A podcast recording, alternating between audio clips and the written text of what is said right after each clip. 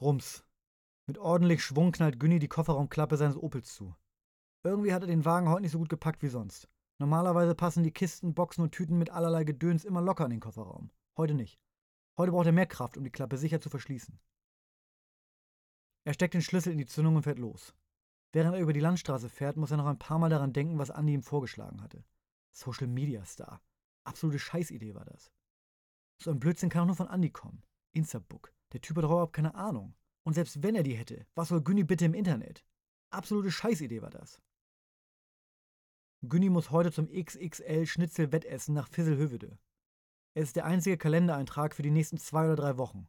Umso wichtiger, dass er heute alles gibt. Vielleicht entstehen ja Folgeaufträge daraus. Sowas war in der Vergangenheit schon öfter passiert. Günni legt irgendwo auf und im Anschluss kommen Andrea oder Frauke oder Uwe oder Mike oder Carsten oder Angela und wollen ihn für eine Geburtstagsfeier oder Hochzeit buchen. Naja, aber jetzt erstmal nach Fisselhövede. Einmal im Jahr findet im Gasthaus Hein Heuer ein Wettkampf für hungrige Schleckermäuler statt. Wer es schafft, innerhalb von 60 Minuten das XXL-Schnitzel in Klammern 1200 Gramm zu verputzen, bekommt einen Verzehrgutschein im Wert von 100 Euro. Die drei schnellsten Esser werden sogar mit Fotos und Plakette im Gasthof geehrt. Im Anschluss findet immer eine Party statt. Schon seit vier Jahren ist Günni als DJ mit von der Partie. Wenn er ankommt, ist das Wettessen meist schon beendet. Nach dem Wettkampf bleiben immer Unmengen an Schnitzel übrig. Die Frau von Heinheuer schneidet sie dann in mundgerechte Stücke und legt sie mit ordentlich scharfem Senf auf Brötchen. Um 18.52 Uhr fährt Günni mit seinem Wagen auf dem Parkplatz des Gasthauses vor. Noch steht niemand vor der Tür. Das kann eigentlich nur bedeuten, dass der Wettkampf noch läuft. Komisch. Aber gut für Günni. Er hat also noch Zeit. Er kramt die Kisten aus dem Auto und die Kofferraumklappe ist so unter Spannung, dass sie ihm fast ins Gesicht springt. Irgendwer hat den Wagen heute wirklich nicht so gut gepackt wie sonst. Die quietschenden Holztüren von Hein Heuers öffnen sich und eine Handvoll Männer um die 60 tippelt zu einem der Stehtische. In ausschweifenden Gesten und unter großem Gelächter geht es offensichtlich um die Leistung der Wettesser. Nach ein paar Minuten kommt ein weiterer Mann dazu. Er wiegt locker 140 Kilo und wankt von einer Seite zur anderen. Seine Bewegungen ähneln einem Schiff bei starkem Seegang. Jedes Mal, wenn er sein Gewicht auf eine der winzigen Füße verlagert, sieht es kurz so aus, als würde er einfach auf die Seite kippen. Dann fängt er sich wieder und schwang auf die andere Seite. Sein Hemd steht unter maximaler Anspannung. Die Knöpfe haben große Mühe, den Baumwollstoff irgendwie zusammenzuhalten. In seinem Mundwinkel hängen Ketchupreste. Sein ganzer Kopf ist knallrot. Seine Haut glänzt im Abendlicht, als wäre eine zweite Sonne aufgegangen. Anerkennt geben ihm die Männer am Städtisch die Hand. Scheinbar einer der Wettesser. Günni trägt seinen Technikkram durch den Hintereingang in den Tanzsaal. Nach nur 30 Minuten ist alles aufgebaut. Social Media Star, was soll das überhaupt sein? Kann ja nicht jeder Depp hier einfach ankommen und sagen, so, ich bin jetzt Social Media Star und mache jetzt hier Rabatz auf Facebook oder so.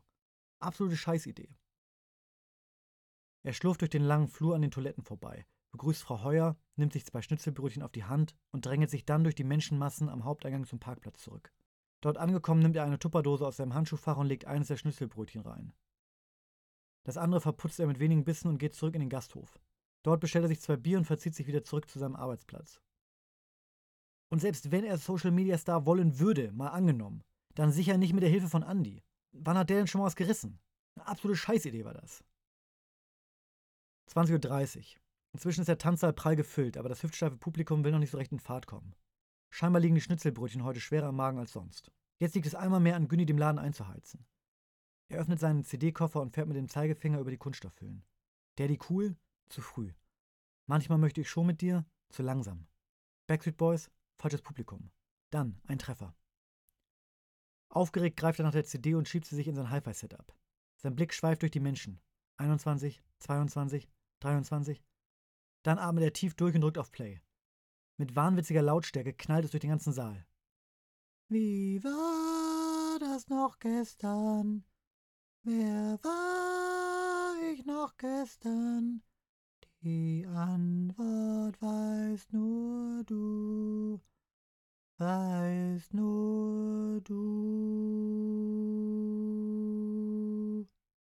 Der Schlagzeug setzt ein und innerhalb eines kurzen Augenblicks ist die komplette Tanzfläche voller Menschen.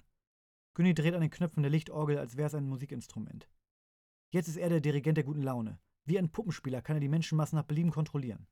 Die Lampen flackern, der Lichtkegel blitzt erst hier auf, dann dort, dann wieder hier. Im richtigen Moment zieht Günni den Pegel der Musikanlage runter und lässt den Saal brüllen.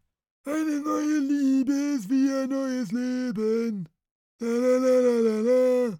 Pegel wieder hoch. Günni ist in seinem Element. Der Schweiß rinnt ihm die Stirn hinunter und tropft auf sein Mischpult. Mit der linken Hand knibbelt er die nächste CD aus seinem Koffer. Von hier an gibt's kein Zurück mehr. Gegen 23 Uhr macht Günni die erste Pause. Währenddessen lässt er eine Instrumentalversion von You're My Heart, You're My Soul in Dauerschleife laufen. Jetzt aber erstmal raus an die frische Luft. Für die letzten Stunden hat er die abgesagten Aufträge und auch die absolute Scheißidee von Andy komplett vergessen. Mit der kühlen Nachtluft kommen auch die kalten Gedanken zurück. Er macht sich eine Kippe an und lehnt sich auf die Motorhaube seines Opels. Eigentlich raucht Günni nicht mehr, aber hin und wieder wird er bei seinen Auftritten doch nochmal schwach. Ein paar Männer stellen sich zu ihm. Es sind dieselben, die er vorhin am Stehtisch beobachtet hatte. Sie haben ein Tablett mit Schnäpsen dabei. Na komm, hop, hop rein in den Kopf. Hust. Ah, das geht runter wie Öl. Na komm, auf einem Bein kann man nicht stehen. Na dann, Prostata. Oh, der räumt den Magen also richtig auf. Die Männer sammeln die Schnapsgläser wieder ein und verschwinden. Günni merkt, wie der billige Korn ihm die Speiseröhre hinunterrinnt. Er greift nach seinem Handy. Eine SMS von Marion. Lieber Günni, wir wissen beide, dass dieses Hin und Her nicht gesund ist.